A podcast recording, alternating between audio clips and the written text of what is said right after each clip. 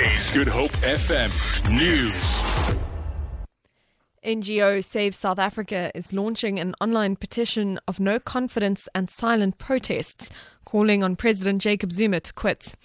ANC stalwart Sipho Pityana launched the initiative in Johannesburg today.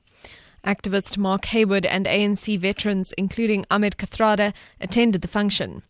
Pityana has told the meeting that Zuma has caused major damage to the South African economy and society, and it is time for him to quit. Meanwhile, Zuma's last question and answer session for the year in Parliament is underway in the National Assembly.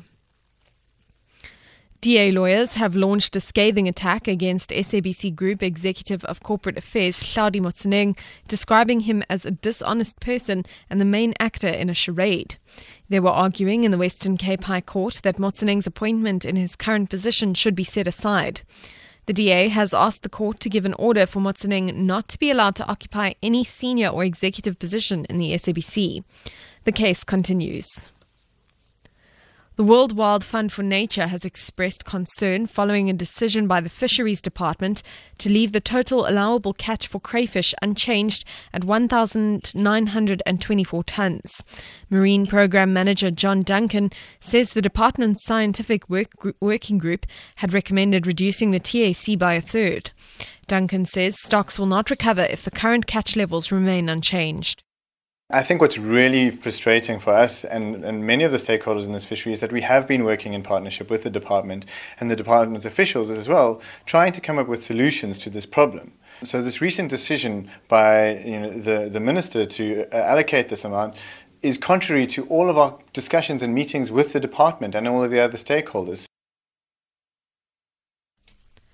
And the Western Cape government says they will support fire departments across the province throughout, throughout the dry, fire prone season. Two fires in the province have been reported since the weekend. In the latest incident, a vegetation fire broke out yesterday afternoon at Lowry's Pass, where three sections on the mountain slopes are still ignited. Another fire was reported at Stellenbosch in the Jonkershoek area over the weekend, which is now 90% contained. Deputy Director for Fire and Rescue Services in the province, Etienne du Toit, says there is a comprehensive firefighting strategy in place. We give them access to 27 aircraft and we also have access to national resources such as the South African Air Force and the Working on Fire program. We have an extensive ground support structure in place as well. There are memorandums of agreement between most of the municipalities and other organizations involved in firefighting that ensure that there's access to additional resources should the need arise. For Good Hope FM News and Traffic, I'm Amy Bishop. At the next intersection, turn